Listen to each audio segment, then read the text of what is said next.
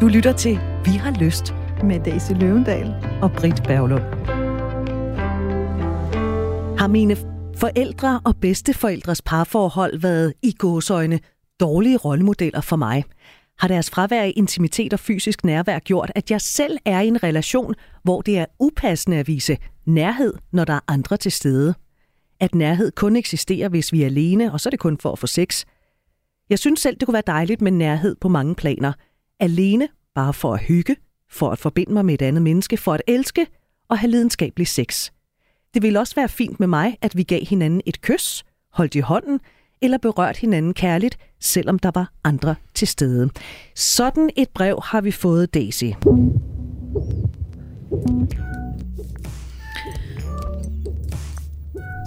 Vi lærer så meget om kærlighed og seksualitet og nærhed fra vores familie.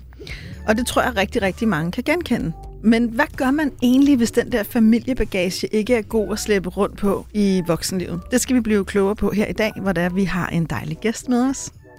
Det har vi nemlig. Vi har øh, hyret en kvinde ind, som ved en hel masse om det her. Marie-Louise Brendal, velkommen til. Tak skal du have. Indehaver af Recreate You. Du er ekspert i kærlighedsmønstre, særligt dem, der spænder ben for, at vi kan føle os lykkelige i kærlighedslivet. Og du er jo simpelthen det perfekte menneske at have med i den her snak, fordi at du ved jo en hel del om det her. Jeg ved noget, fordi jeg har prøvet det på egen krop. Daisy, du ved formentlig også noget, fordi du er så mega klog og har læst mange bøger og har en uddannelse. Og så er der dig, Marie-Louise, som arbejder med kvinder, som lever med det her. Ja. Jeg har jo haft samme barndom som brevskriveren her. Daisy, ved vi egentlig, om det er en mand eller kvinde? Det ved vi faktisk ikke, fordi Nej. personen har ikke givet udtryk for kønsidentitet. Nej. Og det er vel i virkeligheden også ligegyldigt, fordi et menneske er et menneske. Jeg har jo haft samme barndom. Jeg, levede, jeg vokset op i sådan et hjem, hvor at det med at vise kærlighed, det var ikke noget, man gjorde. Det med at vise nærhed, det var heller ikke noget, man gjorde. Vi var fire mennesker, der levede på den samme matrikel, og det var ligesom det. Ja, så fik vi selvfølgelig mad på bordet, vi fik også tøj på, og vi gik også i skole, og nogen gik også på arbejde og sådan noget. Men det der med kærlighed, nej. Der er aldrig blevet sagt, jeg elsker dig, eller jeg holder af dig, eller jeg synes, du er dygtig, eller du med det der alt, eller det har jeg aldrig nogensinde oplevet. Til gengæld, så det der med at vise nærhed som voksen, det har jeg slet ikke noget problem med. Der kan jeg slet ikke genkende det, som brevskriveren her øh, skriver. Og det viser jo i virkeligheden meget godt, at vi alle sammen vokser op øh, på forskellige vis. Ja, og at det, vi har med os, ikke nødvendigvis giver et fast resultat. Altså ja. man kan ikke ligesom lave et eller andet schema og sige, hvis du oplevede det, bliver du sådan som voksen. Hvis du oplevede det, så bliver du sådan. Vi er jo hver især et unikt sammensurium af den, vi er, det, vi har med, og den måde, vi håndterer det på, og hvad der ellers sker. Mm. Ja, altså også selv samme søskende, som har oplevet måske præcis det samme, har jo heller ikke nødvendigvis den samme, sådan, jeg kalder det kærlighedskodning med sig. Øh, så, så, så det er jo fuldstændig individuelt, hvordan det har givet sig til udtryk. Og det er jo voksen, der, det går hen og bliver super interessant. Fordi man ved jo i virkeligheden ikke, før man er blevet voksen, hvilken kodning man så har med sig. Præcis. Og jeg tænkte lidt over, da det var, at jeg læste det her brev. Hvad er det egentlig, jeg selv har med? Og jeg var også sådan lidt nysgerrig på, også, også på dig, Marie-Louise, og nu har du fortalt lidt, Britt, og noget af det, jeg selv fandt ud af, og nu er det jo ikke så ikke første gang, at jeg i mit, øh, i mit liv har tænkt over de her ting, det er, at en af de ting, jeg har med, det er at være meget alene. Øh, jeg, jeg er barn af meget unge forældre, som var meget unge, da de, var, da de fik mig, og havde ekstremt meget fokus på i virkeligheden at få deres egne liv til at fungere. Så jeg har nogle gange tænkt over, at det der med, der er nogle ting, dem skal du bare kunne, det skal du bare kunne klare, det ligger enormt dybt i mig. Så en del af min kærlighedskodning, om man vil, det er, at jeg ikke, at jeg ikke nødvendigvis regner med, at andre kan gøre noget for mig, eller være der. Det er sådan meget sådan, det, det, det er virkelig sådan en meget dyb ting for mig, at jo jo, vi kan da godt elske hinanden, men jeg kan ikke læne mig ind i dig, eller, eller regne med et eller andet. Og det er sådan noget, jeg har tænkt over i min voksenforhold, at, at det jo har betydet meget for både, hvem jeg har valgt som partner, også hvad jeg har forventet, og også hvordan jeg har reageret. Må jeg, må jeg lige stille et opklarende spørgsmål? Ja. Når du siger meget unge forældre, hvad er meget ung? Jamen, øhm, Jamen, min far, han var 19, da min mor blev gravid, og øh, min mor, hun var 20, da hun blev gravid, og hun boede på det tidspunkt ulovligt på et loft i Korsgade, fordi hun øh, bad I børne i København. Øh, min mor er vokset op i en meget hardcore misbrugsfamilie. Hun bad faktisk selv børneværnet om hjælp, da hun var 13. Boede nogle år i sådan en beskyttet, eller sådan en form for sådan midtvejshjem, og flyttede så ligesom helt ud af det, og klarede faktisk sig selv. Så man kan sige, det der jo egentlig også er lidt interessant, at der ligger en meget, meget stor sagsmappe på min mor, den gang, at hun, hun ligesom blev gravid, som, vi, som hun faktisk senere hen har søgt agtindsigt i at kigge på. Så man kan sige, udover at de var unge, så var de heller ikke i nogle særlig stabile rammer. Så man kan sige, at jeg har den dybeste respekt for mine forældre, men det har ved Gud ikke været den nemme vej. De havde ikke det naturlige bagland at læne sig tilbage og opad. Nej, de havde min, øh, min farmor, og de havde hendes mand Palle, som har betydet sindssygt meget for os. Men de havde jo en teenager i huset, da han kom og sagde, at han skulle være far, og det var ikke lige det, de havde regnet med, men de har bakket enormt meget op. Men, men nej, det var ikke... Øh, det, altså, min mor har nogle gange prøvet at sige til mig, at det, var, altså, at det ikke var et uheld, og min far han siger, at han havde glemt at tage kondomer med på den teltur, og så kan man så selv ligesom... Øh... ja, det var en god teltur. Tak fordi, at du delte det, Daisy. Øh, Marie-Louise, det her med, med barndommen, hvor meget kan du nu arbejder du jo med det, men hvis du kigger på dit eget liv, mm. hvor meget kan du se, hvordan kærlighed i barndommen, nærhed, nærvær, alt det der, har præget dig som voksen? Ja, men altså, øh, nu, nu har jeg jo brugt rigtig mange år af mit liv på at øh, dissekere og rydde op og finde ud af og så videre. Øh, og det var sådan lidt et tilfælde faktisk, at jeg kom til at arbejde med det her, øh, fordi jeg var ved at tage en anden uddannelse som øh, parcoach, hvor vi skulle kigge på vores barndom. Øh, og så lige pludselig kunne jeg bare se en hel masse røde tråde, uden jeg sådan vidste, at de var der-agtige. Og så lige pludselig tænkte jeg, gud, det her, det skal jeg sgu da dykke helt vildt meget ned i. Jeg synes bare, det var virkelig spændende. Ikke? Og så kunne jeg også se på meget kort tid, da jeg blev ryddet op i mit eget sådan kærlighedsbagage, som jeg kalder det, hvordan mit kærlighedsliv faktisk også begyndte at ændre sig, fordi jeg fik en bevidsthed om, hvad foregår der, og hvad kan jeg så ligesom, jeg kan jo ikke ændre fortiden, men jeg kan jo, hvad skal man sige, lære at agere anderledes i det, jeg har med mig, så at sige. Ikke? Altså jeg kan sådan, hvis jeg skal komme med et konkret eksempel, jeg kan sørge komme med mange, fordi at jeg jo netop har undersøgt det meget, men øh, sådan helt sådan konkret, så er jeg skilsmissebarn, og øh, altså der var egentlig ikke noget, jeg har ikke haft en dårlig barndom, og det har det jo faktisk også rigtigt, altså det synes, bruger jeg altid meget tid på at sige til folk, at det, det betyder ikke noget, om du har haft en såkaldt god situationstegn barndom eller dårlig. Altså det er klart, at hvis du er udsat for noget virkelig overgrebsagtigt, så kan der være nogle andre sorg. Men alle får ligesom denne her bagage eller kodning med sig. Så jeg har ikke haft en dårlig barndom. Jeg har nok haft en skilsmisse barndom, som så mange andre børn.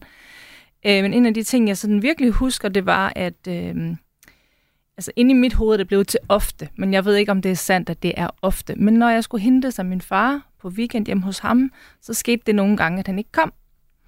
Og øh, så sad jeg der i vinduet og glædede mig sådan til, at jeg skulle hentes og se min far, og, øh, og så kom han ikke.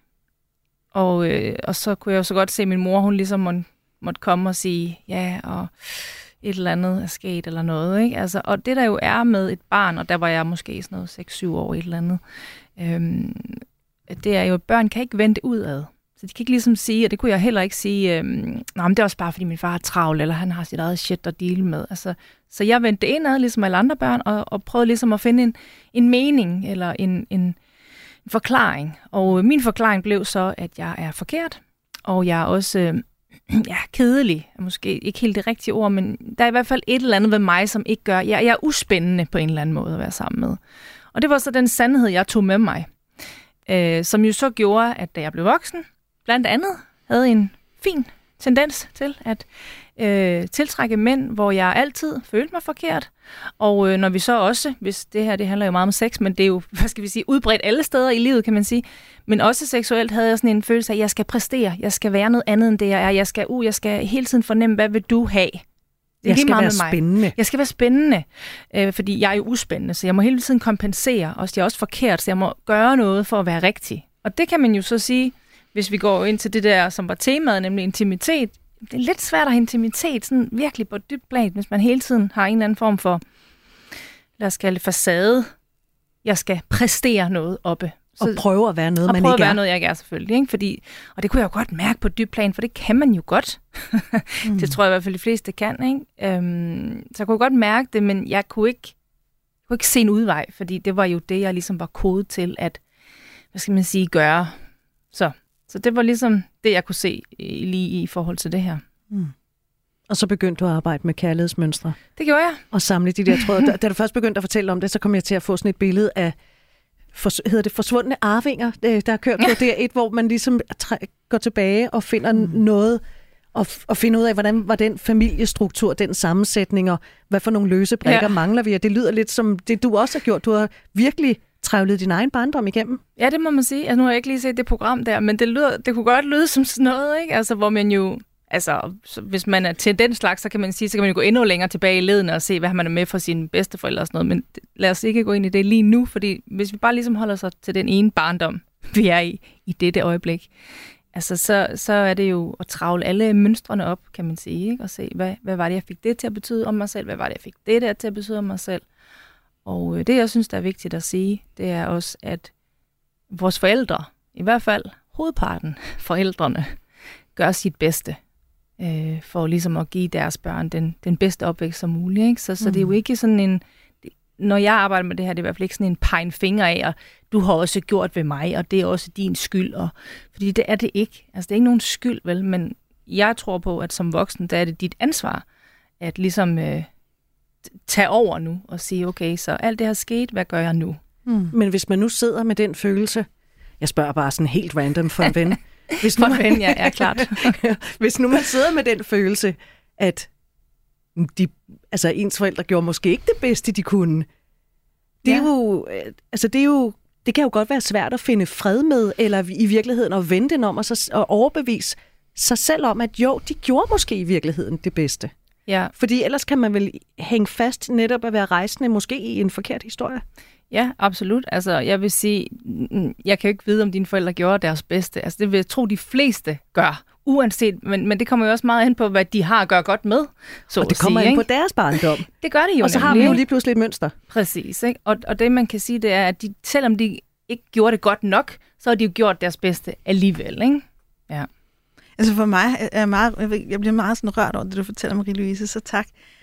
Altså for mig har der været sådan en meget fin ting i, jeg læser mange romaner som ung, og det gør jeg faktisk stadigvæk.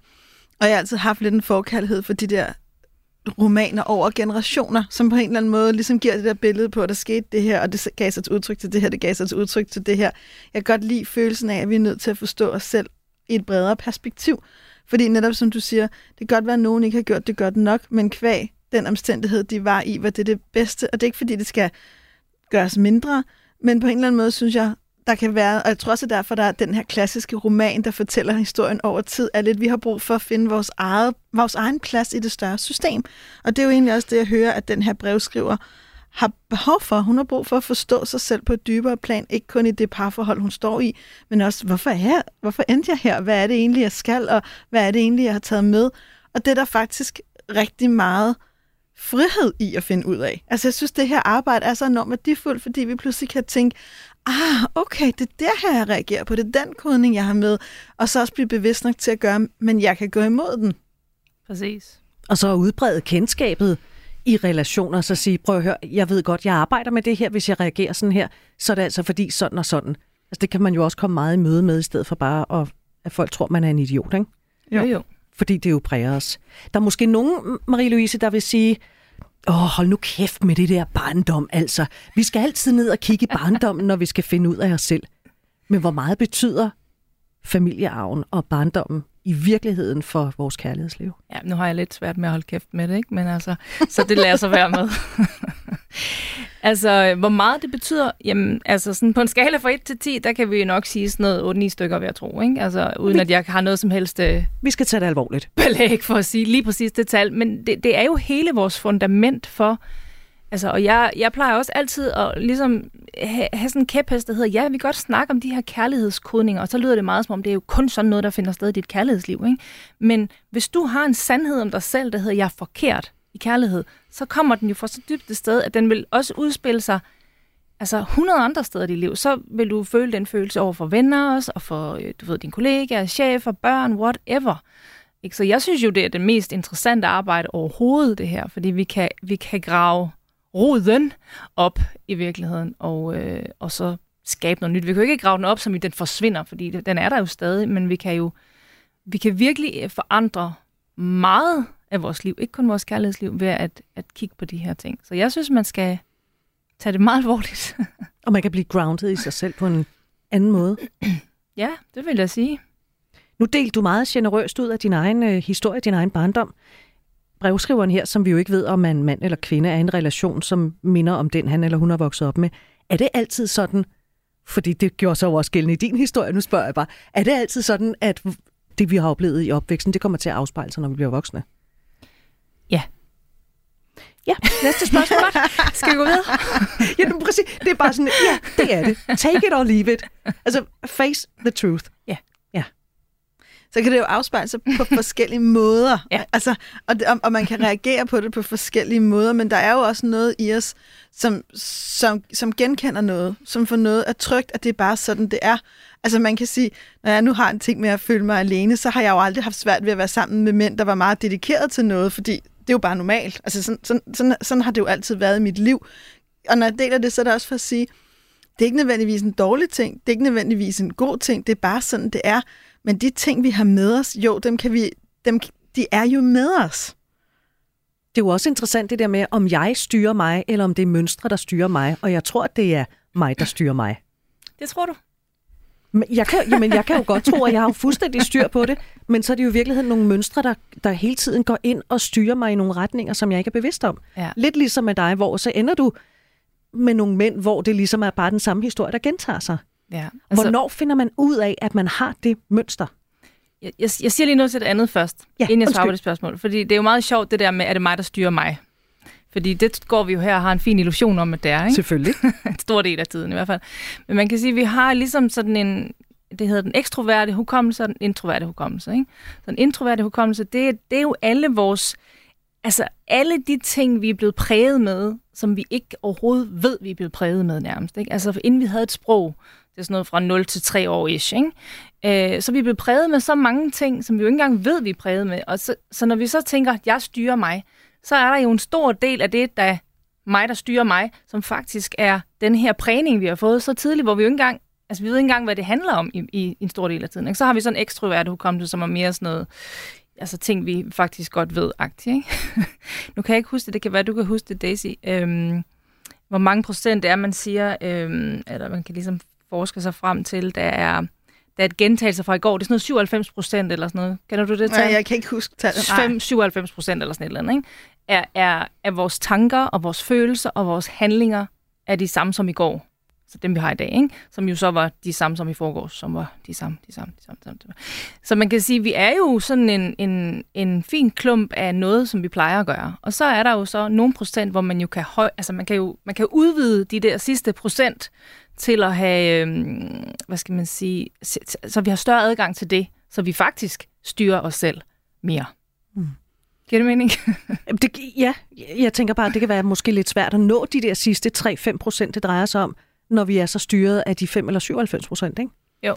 Jo, og det, man kan sige, det er, jo, det er jo sådan helt balladen om den fri vilje, hvor fri er den egentlig. Og, altså, du ved, vi er jo ved at åbne den helt, så jeg får lige helt, hvor, hvor kommer der et glas rødvin, vi må kalde på vores producer, ikke? Altså, ikke? Og noget ost og nogle kiks. ja, netop, ikke? Ja, og så er der en drink eller noget. Ja, men jeg synes, jeg synes, det, men jeg synes, det der er vigtigt at pointere, det er, der er noget, der er frit, der er noget, der er nogle mønstre, og det det så egentlig, eller nogle kodninger, eller tilknytning, hvad vi skal kalde det, det det så handler om igennem livet, det er, ah, hvor kan jeg få øje på noget? For vi er jo nødt til at få øje på det. Vi er nødt til at lave det her arbejde for ligesom at se, ah, okay, det er det her, der sker, når jeg altid møder den her slags forhindringer i mit kærlighedsliv, eller når jeg altid sidder og savner nærhed, eller når jeg altid føler mig alene, eller når jeg altid føler mig forkert, eller hvad jeg nu altid føler. Hvad handler det om? Og jo mere vi går ind i det arbejde, det er jo det, der er mange, der gør med en coach, en terapeut, gennem kunst, gennem litteratur, så får vi øje på noget, og så kan vi faktisk godt begynde ved at tænke, ah, så det er ikke kun situationen, der er også noget, jeg har med mig. Hvad kan jeg gøre lige nu? Som jo så også skaber nogle andre oplevelser, der giver nogle andre erfaringer, som stille og roligt gør noget. Og noget af det, jeg synes har været rigtig spændende, særligt i forskningen omkring tilknytning, det er, at de ikke kun er bagudrettet. Så det vil sige, uanset hvilken kodning vi har med os, hvis vi så er i nogle relationer, det kan være til en partner, det kan også være til andre, igennem mange år, der giver os nogle andre oplevelser, mm, mm. så ændrer det sig også. Så på den måde er det ikke skåret i sten hvert et år i vores liv, gør også, at noget forandres. Og det synes jeg selv, der er meget håb i. Altså det, jeg tænker jo, det er det famøse løg på en eller anden måde. Ikke? Altså, at øh, vi skræller lidt af, og så kommer der noget nyt til syne, som vi så kan forholde os til. Og så skræller vi lidt mere af, og så kan vi, altså det er jo, Præcis. så, så kommer der jo mere og mere frem, ikke? Og så Stille og der- roligt, ikke? Dem, der er også der også grad undervejs, som var det løg, kan Så var løg skærning. Ja. Fordi, Fordi det er jo, det er jo bare ikke altid super sjovt at kigge tilbage og kigge nogle mønstre i øjnene, kigge nogle nu siger jeg dæmoner, det er sådan et voldsomt ord, men altså kig noget i øjnene, hvor at man godt ved, det, er, det, det skal jeg sgu nok lige arbejde med. Det er bare hårdt arbejde. Ja. Og det skal man være indstillet på. Ja. Til gengæld så er der også fuld bonus. Ja. ja. ja. Rik, hun laver håndtegn. Sig nu ja, sig nu ja, sig nu ja. Så fik vi tre ja, fordi så trykker jeg på den her. Du lytter til Vi har lyst på Radio 4. Vi har besøg af Marie-Louise Brendal, der er indehaver af Recreate You. Marie-Louise er ekspert i kærlighedsmønstre, særligt dem, der spænder ben for, at vi kan føle os lykkelige i kærlighedslivet. Og vi har hidkaldt Marie-Louise, fordi vi har fået et brev fra en lytter, der skriver, har mine forældre og bedsteforældres parforhold været dårlige rollemodeller for mig, fordi der har været fravær intimitet og fysisk nærhed, der har gjort, at vedkommende selv er havnet i en relation, hvor det er upassende at vise nærhed. Øh, og der står blandt andet, nærhed eksisterer kun, hvis vi er alene, og så er det kun for at få sex. Og brevskriveren vil jo gerne have nærhed, men øh, partneren vil så ikke. Det eksisterer kun, hvis vi er alene, og så er det kun for at få sex. Hvad siger du til den? Altså, jeg tænker, hvis vi lige tager en kærlighedskodningsvinkel, så retter du mig bare, ikke? Ja, det er fint. Så tænker jeg, den her person har jo valgt en partner, som ikke er særlig intim og viser særlig meget nærhed. Så tænker jeg, hvis, hvis man sad og fortalte mig det i mit samtalerum, så vil jeg være nysgerrig på, hvad du har med. For jeg kunne godt tænke, måske har man heller ikke fået særlig meget af den her nærhed i ens barndom. Så når man møder en partner, der heller ikke giver det, så tænker man, ah, det er jo bare normalt. Så går livet, og man opdager, men, men sådan behøver det jo ikke at være. Jeg kan jo have nærhed med mine børn, jeg kan have nærhed med mine veninder, jeg har nogle rigtig gode kollegaer. Så bliver man mere bevidst af på de der små procenter, vi opdager, at det kan være anderledes.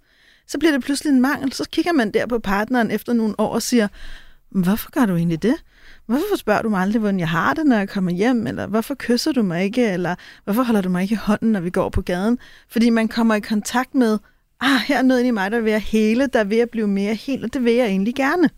Og så er det jo, at man i virkeligheden står lidt der et nyt sted, og skal i virkeligheden møde sin partner igen, og ens partner skal møde en. Og så kan det jo godt være, nu gætter jeg jo bare helt vildt, for vi ved ikke ret meget om partneren, at partneren måske er et menneske, som ikke kender forskel på nærhed og sex. Der er jo nogle mennesker, som kun har lært at udtrykke nærhed i forbindelse med sex. Og nu er jeg helt stereotyp. Der er også en overvægt af mænd, som på en eller anden måde, det er kvæg vores kultur, det taler ikke om det biologiske køn, men som har lært, at det ligesom er arenaen for det. Ikke? Så det vil sige, derfor giver det god mening for mig, når jeg hører, at det kun sker, når de er alene i forbindelse med sex. Men jeg vil nok, hvis jeg arbejdede med det her menneske, sige, jeg tror ikke, det nødvendigvis er så instrumentelt. Nærheden er kun for at få sex. Det er jo, det er jo den person, der skriver os overbevisning. Måske er det for den anden kun i, nu er det os to sammen, at det er trygt at give slip for nærheden. Fordi, det, fordi, fordi for nogle mennesker er nærhed, sex og intimitet det samme. De har aldrig lært, at man kan brede det ud. Det vil jeg faktisk synes er et vigtigt perspektiv, så man ikke føler sig så udnyttet og brugt. Mm. Og så er det klart, hvis vi kan åbne den her samtale, så kan det her par jo i virkeligheden også møde hinanden igen og måske sige, har vi egentlig det forhold, vi ønsker? Eller kunne vi to godt tænke os at have et forhold med mere nærhed? Og så tror jeg, at kunsten meget er at starte i det små. Måske langsomt, langsomt drøbe lidt mere nærhed ind, så der også bliver mere vand, for det kan godt være lidt ligesom at skulle tale et nyt sprog, når man aldrig har været vant til det. Ja, det er jo svært at gå ind på en bar i Spanien og bestille en øl, hvis man aldrig har talt et ord spansk før. Så er der langt til den øl, ikke? Det må man sige. Vi ved jo ikke noget om partneren her, øh, brevskriverens partner. Det som jeg, umiddelbart min tanke, da jeg læste det, var, oh, spørgsmålet er, om partneren i virkeligheden kommer fra et hjem ala brevskriverens, hvor der har været et fravær af mm. nærhed. Og så i virkeligheden er det her et meget godt eksempel på, at selvom man kan komme med fra nogenlunde samme baggrund, så kan man gro i forskellige retninger. Altså, og man kan sige, at man tiltrækker jo også en, der kan bekræfte en sorg igen og igen og igen. Ikke? Altså, det er, jo, det er jo hele den her, øh, hvad skal vi sige, tiltræknings problematik eller udfordring, tror jeg nok er bedre at kalde det, når det kommer til de her kærlighedskodninger. Fordi du, du, vi tiltrækker også en partner, som både har potentialet til at forløse vores, altså hjælpe os til hele og forløse vores sorg, men som samtidig også har mm, redskaberne, altså ubevidst redskaberne, til os at aktivere dem hele tiden. Ikke? Så det er jo Altså, det er jo et smukt brev, det der, fordi det er jo også enormt, sådan som jeg hørte i hvert fald, enormt stor længsel efter noget andet. Altså længslen efter heling er der jo i det der. Ikke? Øhm, så så, så det, det giver jo god mening, at den person, der har skrevet det her, jo nu er kommet til et sted, hvor man længes efter det, fordi der er jo den der potentiale både for forløsning og heling, hvis begge er med på den, selvfølgelig. Ikke? Men hvis han eller hun, der har skrevet det her, nu er i en relation, hvor det er upassende, partneren synes, det er upassende at vise nærhed, når der er andre til stede, er det fordi, at det på en eller anden ubevidst måde er enormt trygt, fordi det har vedkommende jo været vant til fra forældrene og bedsteforældrene? Ja, det kan vi jo gisne om, om det mm. præcis er det, men, men altså tryghed, hjernen sådan ultimative form for tryghed, er jo umiddelbart genkendelighed. Ja. Ikke? Jeg, jeg ved, hvad det her er. Ja. Det har jeg prøvet tusind gange før. Det kan godt være, at jeg egentlig ikke sådan, synes, det er super fedt egentlig.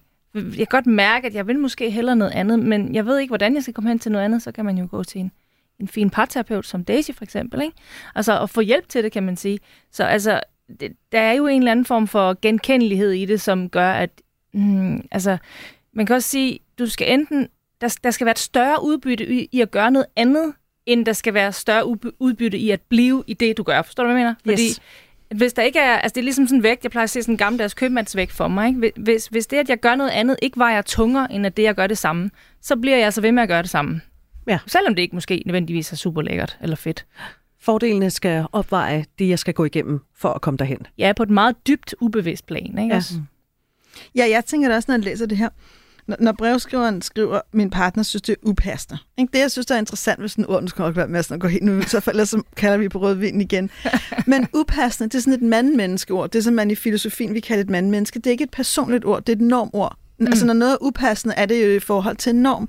Og man bruger ofte sådan nogle ord, når det er noget, man er vokset op med, eller det har man lært. Ikke? Sådan lidt, ej Daisy, det, jeg har for eksempel sådan en ting, jeg har tænkt over. Jeg er opvokset med, det er upassende at gå uden BH. Jeg har sgu egentlig, selvom jeg er midt i 40'erne, ikke taget synderligt meget stilling til, om jeg vil have BH på eller ej. Det er bare upassende, eller hvad. Du kan ikke gå på arbejde og stå over for Britt Bavlund uden BH. Hvad fanden tænker du på? På med den bum. Så er vi ligesom i safe zone, ikke? Altså, det er bare for at give et eksempel, ikke? Så det er jo ikke sikkert, at det her menneske, der synes, det er upassende med intimitet og holde i hånd og kysse, i virkeligheden nogensinde har besøgt sig selv og fundet ud af, hvordan har jeg det egentlig med det? Er det upassende for er det mig? upassende, eller kan jeg egentlig godt lide det, eller er det vigtigt, om nogen synes, det er upassende, og hvem synes, det er upassende, og hvis min far synes det, er det stadig relevant for mig? Altså, det kræver jo en undersøgelse. Så det her par kan enten se den længsel, den ene af dem har, som en invitation. Lad os udforske. Hvad har, hvad har vi egentlig lyst til? Men hvis det bliver afleveret som en bebrejdelse, ja, du synes også bare, det er upassende, at du bare er sådan en menneske, der overhovedet ikke kan lide nærhed, så er samtalen lidt ligesom lukket, og så kommer vi ikke videre. Så kommer proppen i den der rødvinsflaske i hvert fald helt sikkert. Det gør den. Eller også så bliver den faktisk ved hældt ud i, i, flas, i, i vasken. Øh, Hvor meget betyder det for børn, at der har været et fravær af, af nærhed? Ja, altså det igen, det kan man sige, det kommer meget an på, hvad det er for et barn. Altså, men, men måske skulle jeg lige, er det, er det nu, jeg lige sådan skal rise op, hvad en barndomskodning egentlig er? Ja, det Ja, ja, synes tak. jeg. Fordi at nu har vi snakket og snakket og snakket om det. Det kan jo godt være, at øh, det er på tide, vi lige sådan, hvad hedder det, gør det klart, hvad det egentlig er, vi snakker om. tak for det, Marie-Louise. Det er en god idé. Nå men altså. Øh, altså man kan sige, jeg synes det er sådan meget, øh, jeg plejer at sige, at i det sekund, du stikker hovedet ud, der starter den her øh, prægning. Fordi det gør den jo. Fordi det sekund, du stikker hovedet ud af dit moders skød, eller hvordan du nu end er kommet ud, så er der jo nogle mennesker, hvis sandhed og hvis virkelighed du lander i. Og dem kan du ligesom blive nødt til at tage for gode varer, eller tage på dig, eller tage til dig, fordi ellers overlever du altså ikke. Og det gør barnet jo så fra day one, kan man sige. Ikke? Og det er jo så der, hvor jeg snakkede om før, i de første sådan tre år, der, der, der er det jo sådan meget... Øh, altså det der, som hedder den introverte hukommelse, der, der er et spil, hvor vi ikke har ord for det, men hvor det bare bliver sådan lagret i os, hvad der sker. Ikke? Og der kan man jo være udsat for mange ting, som man jo nærmest ikke engang aner, man har blevet udsat for, ikke? men som har lagret sig alligevel. Ikke? Og så øh, efter de der sådan to-tre år, og så begynder egoet jo at opstå, hvor vi først også skal til at løsrive os og finde ud af, hvem er jeg så egentlig i hele den her virkelighed. Ikke? Øh, og der sker der sådan tre ting. Det er sådan rimelig roughly det her, kan man sige. Men der sker jo det, at adskillelsen fra især moderen skal øh, finde sted. Og adskillelsen, det er jo ikke, en, en, det er jo ikke sådan, barnet sidder og tænker, nå for søren, nu skal jeg da, nu bliver jeg da rigtig adskilt her. Det er jo selvfølgelig noget, der sker på et dybt plan. Men det giver sådan en følelse af, hmm, der var noget, jeg havde lige før, som jeg ikke nu har mere. Der, der var noget, der var tilgængeligt for mig, som nu ikke mere var. Og det kunne jo være kærlighed, opmærksomhed, anerkendelse, omsorg, whatever. Ikke? Øh, så sker der det næste efter sådan en, en følelse af mangel. Der er noget, der er taget fra mig, så nu mangler jeg det også. Jeg er ikke mere hel. Man kan sige, hvis vi sådan skal tage det op på et mere sådan filosofisk plan, så, så vil jeg våge påstå, at det er der, hvor, hvor vi ligesom glemmer vores helhed med alle, og universet og Gud, og hvad vi ellers tror på. Øh, for der får vi faktisk en overbevisning om, at jeg er ikke mere hel. Jeg skal nu gøre noget for at være slags blive hel.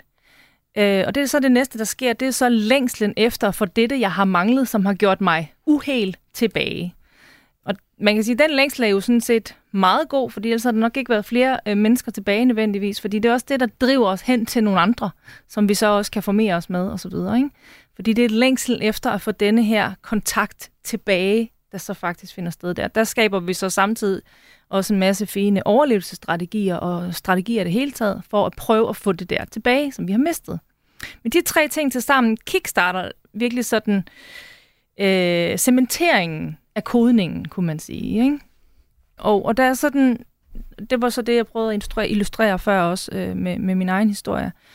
Det er ikke sådan, at bare fordi du har haft en alkoholisk mor eller alkoholisk far, så vil du også vokse op og finde en alkoholisk partner. Så roughly kan man ikke sige det, fordi så, så, så er det jo alt for en til en-agtigt, og det er det ikke. Men det er den dybe sandhed om dig selv, der begynder at opstå. Og det, det igen, det er jo ikke nødvendigvis noget, dine forældre har gjort i ond mening. Det kan også bare være, altså jeg har selv to børn på 9 og 7 år, ikke? Altså på en stresset dag, der kan jeg godt finde på at sige, så stopper I, eller nu holder I mund, eller kæft endda, ikke? Eller nu tager du tøj på, og nu skal vi... Altså, hvor det ikke er ondt ment, men det er bare fordi, at jeg er presset, ikke? Selvom jeg prøver på at styre mig, men alligevel, ikke? Mm. Øhm, og, og selvom jeg ikke er umiddelbart, synes jeg selv, dårlig menneske, så tager mine børn jo det ind og tænker, åh, åh, hvad skete der lige der? Og fordi de ikke kan sige, nå, det er også bare mor, der er stresset, så skal de få det til at finde en mening i det, og få det til at betyde noget om sig selv. Og det er den sandhed, den følelse, den dybe sådan, tro på noget i mig, det er den, vi begynder at lede efter ubevidst som voksne. Ikke? Vi begynder ligesom at lede efter den. Øh, altså, jeg synes, det bedste eksempel, det er, det er sådan, du kan gå ind i et rum, øh, altså hvis man er til mænd, så kan man gå ind i et rum med 100 mænd, ikke? og så kan man sige, okay, så de 99 af de mænd her i det rum her, de kunne virkelig, de kunne give mig alt det, jeg vil ønske, jeg kunne få bevidst.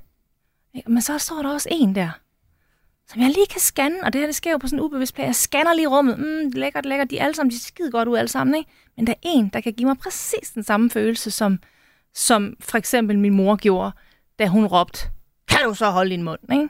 Altså, uh, der er noget galt med mig, eller jeg er forkert, eller jeg er ikke ved at elske, eller da min far tog min bror med ud og lappe cykel, og jeg ikke skulle med. Altså, hvad, hvad er der, jeg, jeg er alene, og jeg må aldrig være med. Og det kan den ene partner så give dig en følelse af også, ikke?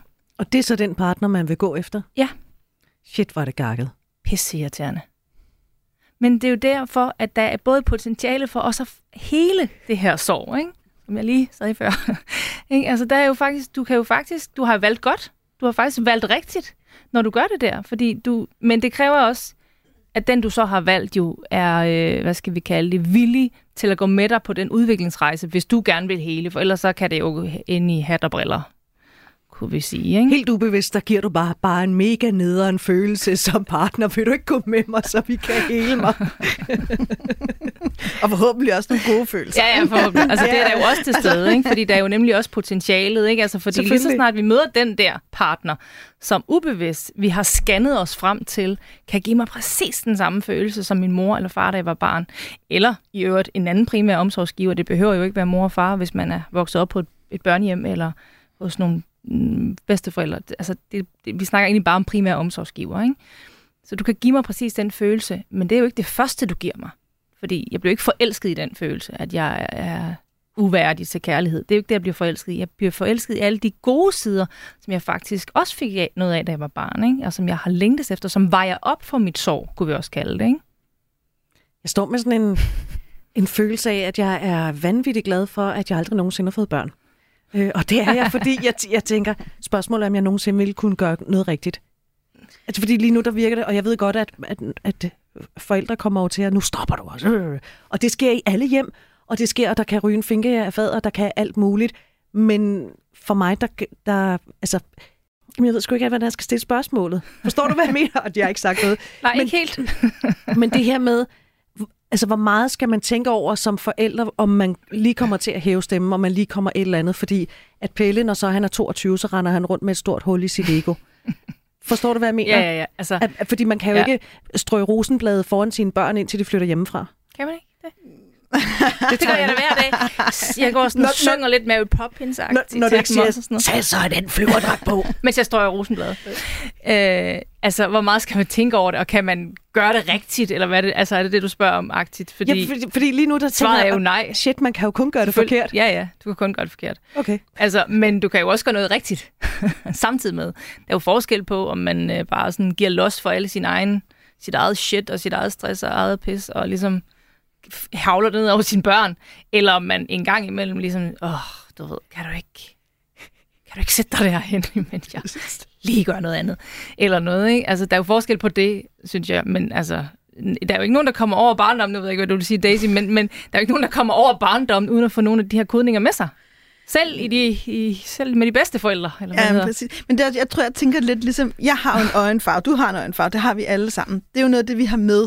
På samme måde har vi nogle kodninger med, nogle potentialer, noget vi er rigtig gode til, noget altså, vi, vi er jo et produkt af mange ting. Og sådan er det bare. For mig der er det sådan ligesom en eller anden fundamental ting, lidt ligesom at man også, ligesom siger, har noget DNA med, der bestemmer ens øjenfarve. Men igen, det gode ved det her, i modsætning til DNA, da vi har en indflydelse for, hvordan vil vi så forvalte det. Fordi en ting, en kodning, noget du har med, gør jo ikke, at du nødvendigvis vil gøre noget bestemt. Det er noget, der er med dig, men du har jo en mulighed for at blive bevidst om det. Det er det, som der er essensen, og så finde ud af, hvordan forholder jeg mig til det. Mm. Hvis min tendens er at være sammen med mænd, der ikke kan give mig en nærhed, og måske har mine forældre ødelagt nærvær for mig, som den her brevskriver, så behøver hun jo ikke at blive der. Altså, jeg har jo lyst til at sende hende her en flaske rødvin og sige, tillykke med erkendelsen, er det dog dejligt. Ikke? Og ja, det er ikke nemt den dag, man sidder med den erkendelse, men det er jo der, der faktisk er mulighed for at blive mere fri, og i virkeligheden bryde nogle af de her ting. Det er jo i virkeligheden et, ja, det er hårdt arbejde, ja, det er også mega frugtbart, det er også mega spændende, det er også mm. mega livsbekræftende. Altså, jeg synes jo også, sådan noget her er enormt livsbekræftende. Der er rigtig meget, der er rigtig meget i det. Så, så i mit hoved handler det aldrig om at være en forældre, der ikke giver mine børn noget med. Det handler om at være ansvarlig for det, jeg giver. Altså, det handler også om, øhm, om 20 år betale deres terapeutregning, men også i virkeligheden, men, altså, men også i virkeligheden at erkende, sådan er det. Og på den måde er jeg jo også bare et lille led i, hvad der forhåbentlig bliver en lang mm. generation. Ikke? Mm. Altså, det er vi alle sammen bare. Og det er okay. Det, som vedkommende skriver som det allerførste, har mine forældre og bedsteforældres parforhold været dårlige rollemodeller for mig, fordi der har været et fravær af intimitet og fysisk nærhed. Det, jeg egentlig synes, der er meget fedt lige ved det, og så brevskriveren, det er, at vedkommende, i stedet for at vokse op med den der, at det gør vi ikke, vi viser ikke nærhed og alt det der, i virkeligheden gerne vil have det. Fordi man skulle tro, når man, når man vokser op med noget, som man ikke er vant til at få, ja, så ved man jo ikke, måske man har brug for det. Nej, det er rigtigt. Altså, jeg synes, at der er noget lidt interessant i det der ord, der hedder rollemodeller, ikke?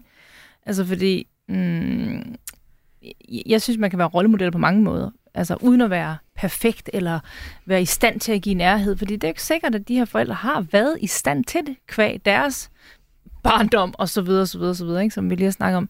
Men altså, og det synes jeg jo egentlig er det vigtigste i, i forældrerollen, hvis vi ligesom går derover i, i nutid, kan man sige. Øh, det er jo at indse, okay, det er jeg ikke særlig god til det her, eller det har jeg en udfordring med, men måske også i stedet for at øh, lade som om jeg er en anden, så sige til sine børn, jamen ved du hvad, det her, det har jeg faktisk lidt svært ved. Jeg prøver, eller jeg øver mig i det. Altså sådan har jeg det i hvert fald selv også, altså, og også sådan noget der, der med, kan man, kan man ødelægge sine børn?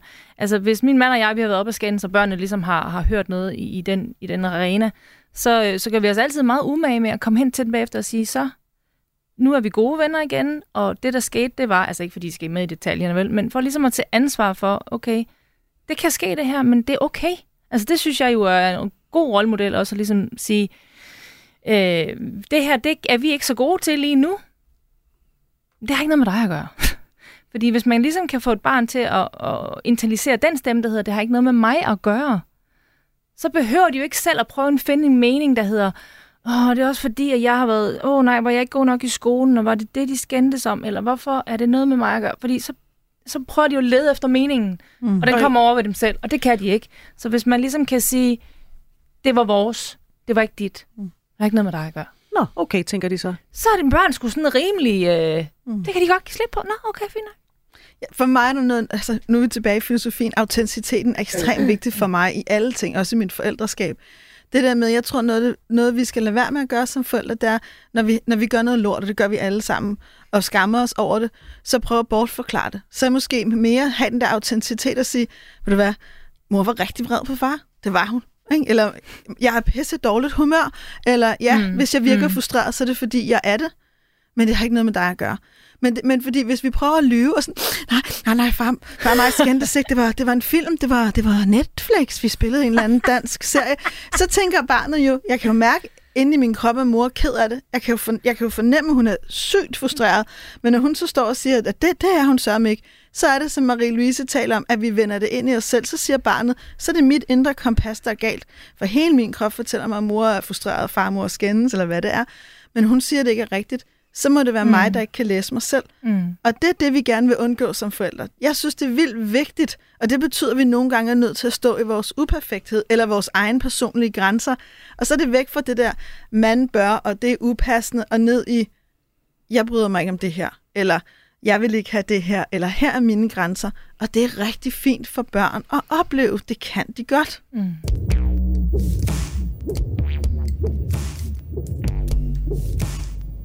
Du lytter til Vi har lyst på Radio 4. Vi har besøg af Marie-Louise Brendal, der er indehaver af Recreate You, ekspert i kærlighedsmønstre, særligt dem, der spænder ben for, at vi kan føle os lykkelige i kærlighedslivet. Og det er fordi, vi har fået et brev, hvor øh, en mand eller kvinde, det ved vi ikke, skriver har mine forældre og bedsteforældres parforhold været dårlige rollemodeller for mig på grund af deres fravær intimitet og fysisk nærhed. Og nu, jeg kunne godt tænke mig lige at gribe fat, fordi nu har I et par gange nævnt indre kompas. At så vender man som barn, så vender man tingene ind, og jeg siger, det var sikkert også bare fordi, at jeg ikke ville spise min morgenmad færdig, inden vi skulle i skole, og så blev mor og far vrede jo, i eftermiddags. Mm. Det indre kompas, det fungerer også som voksen, har jeg hørt fra en ven. At når det er, at man så støder ind i en relation, det kan være en kærlighedsrelation, at så øh, kan man også gå og vende tingene indad, eller hvis man bliver behandlet skidt i en relation, så kan man også vende det indad og så sige, Nå, men det er nok også bare, fordi jeg i virkeligheden er et røvkedeligt menneske, eller et dårligt menneske, eller et eller andet. Vil man, altså det der indre kompas, kan man kalibrere det på en eller anden måde som voksen?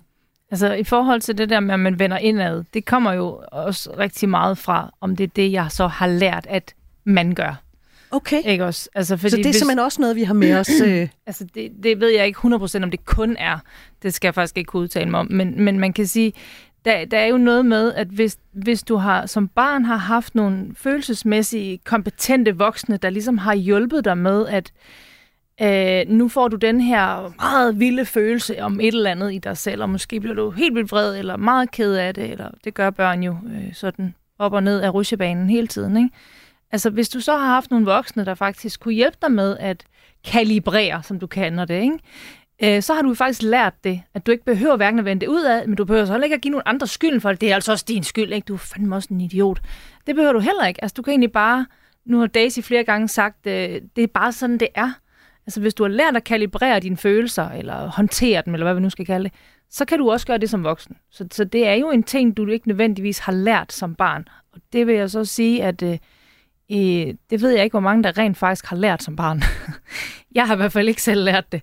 Øhm, og det ved jeg, det, altså mange af de kvinder, jeg arbejder med, jeg arbejder jo kun med single kvinder, øhm, har heller ikke lært det som sådan. Altså fordi, at det er ikke nødvendigvis, det, vi lærer det jo ikke i skolen, altså, og så videre. Så altså, kan du, kan du lære at kalibrere det som voksen? Ja, selvfølgelig kan du det. Altså, det er jo en del af arbejdet, ikke?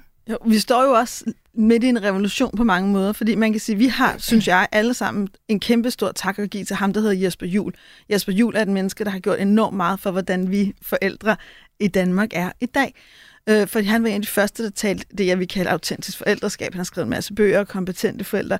Men, det, det, men man skal tænke, vi skal ikke ret lang tid tilbage, før man så børn. Det var ligesom synet på dem som forkerte små voksne, der i virkeligheden skulle pakkes ind i de her rigtige normer, så de kunne opføre sig ordentligt og blive opdraget og blive rigtige. Og hvis ikke man gjorde det, blev de forkerte. Mm. Altså, det, og det er ret nyt, at man er begyndt at tænke, at børn har seksualitet, har ret til deres egen krop, har følelser, har alt det voksne mennesker også har, bare uden erfaring.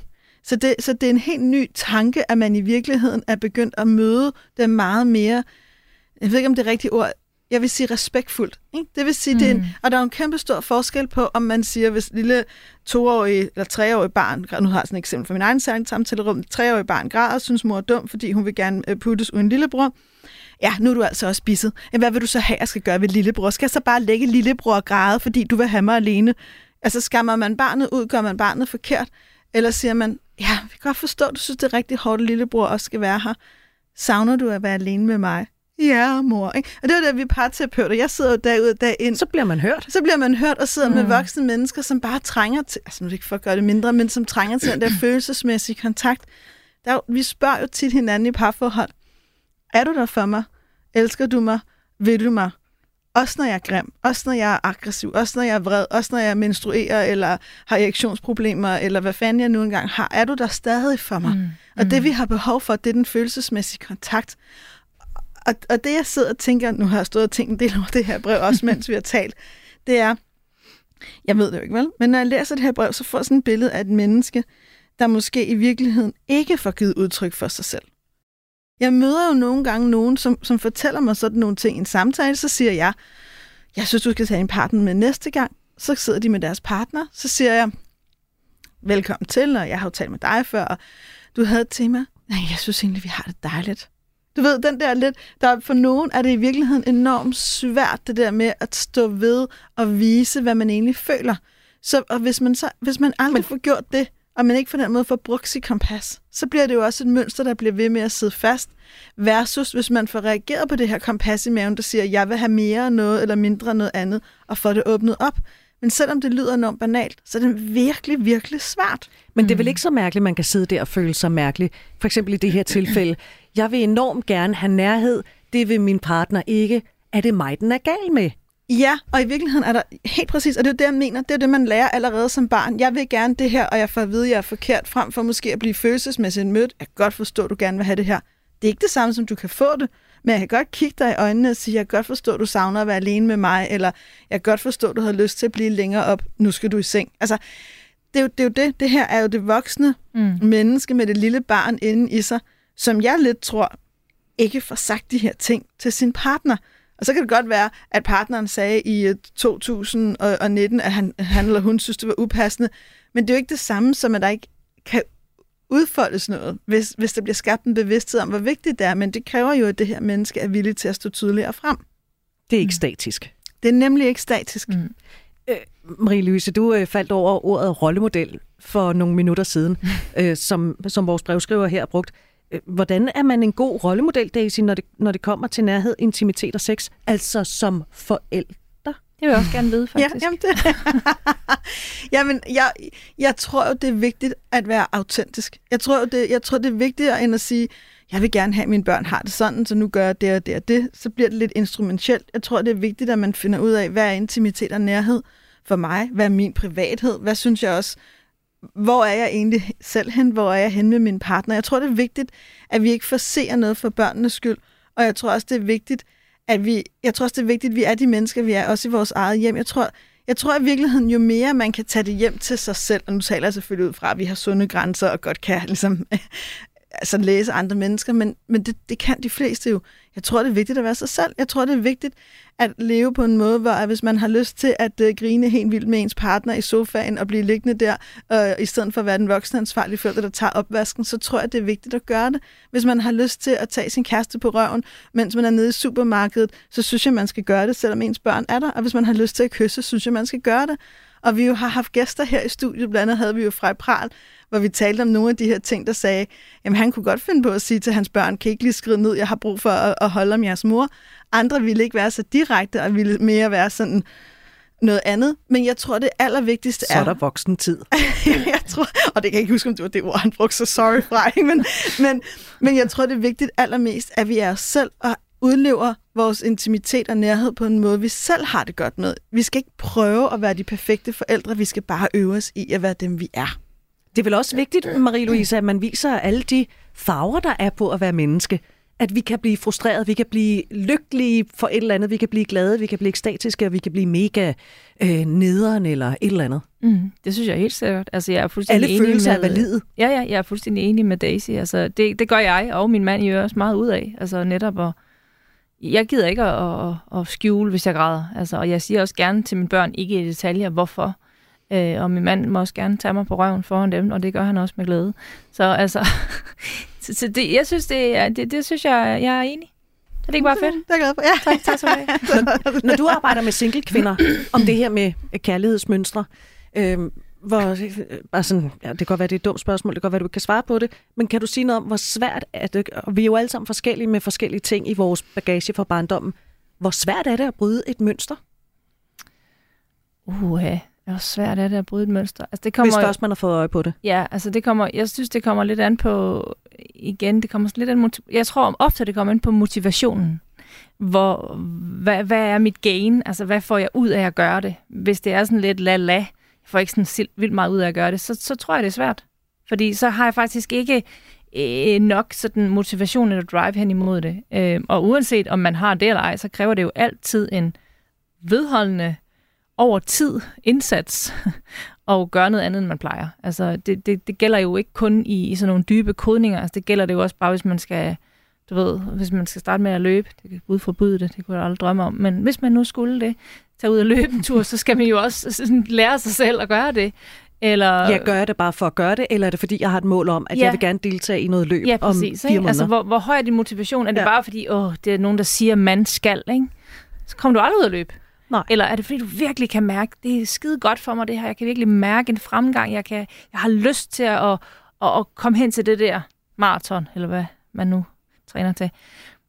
Så er det jo ikke nødvendigvis let, men lettere, kunne man sige, ikke?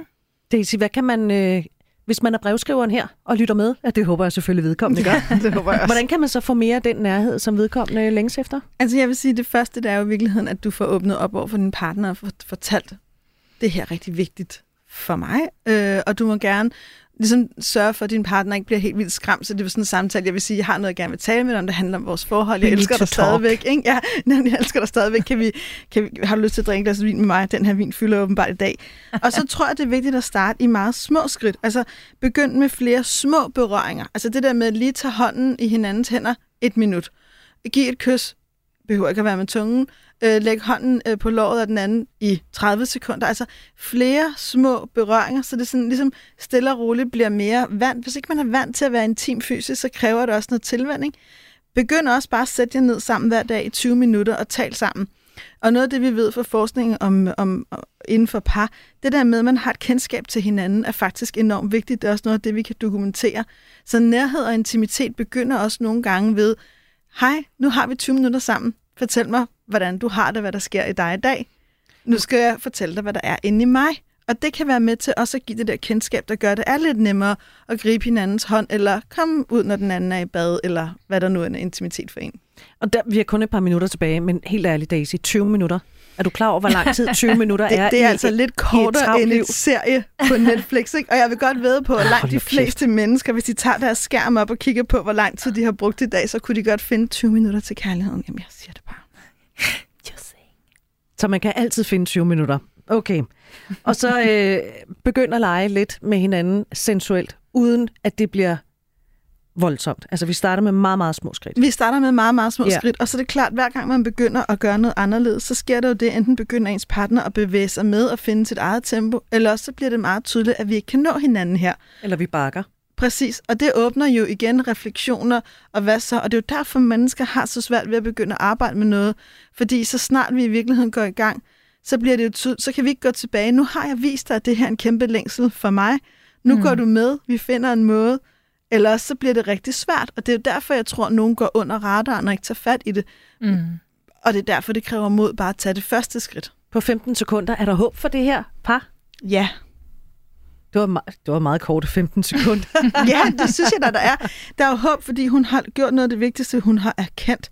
Hun har erkendt, hvad er min del af det, og derfra, så kan hun begynde at forandre noget. Så jeg synes, der er masser af håb, og jeg kan godt lide det ansvar, der ligger i brevet, at hun faktisk kan se det. Og i- ja, fordi i virkeligheden, Marie-Louise, hun kan se et mønster. Ja, det er fedt. Og det er jo... Øh, Og hun er begyndt at rocke båden. Og det synes jeg er det vigtigste øh, til at starte med, det er, at man tør rock båden, og øh, faktisk i stedet, for, i stedet for at tilpasse sig. Ja, så vi sender masser af god vind til den der båd. Jeps. Marie-Louise. Tak fordi du vil være gæst her. Indehaver af Recreate You, altså ekspert i kærlighedsmønstre.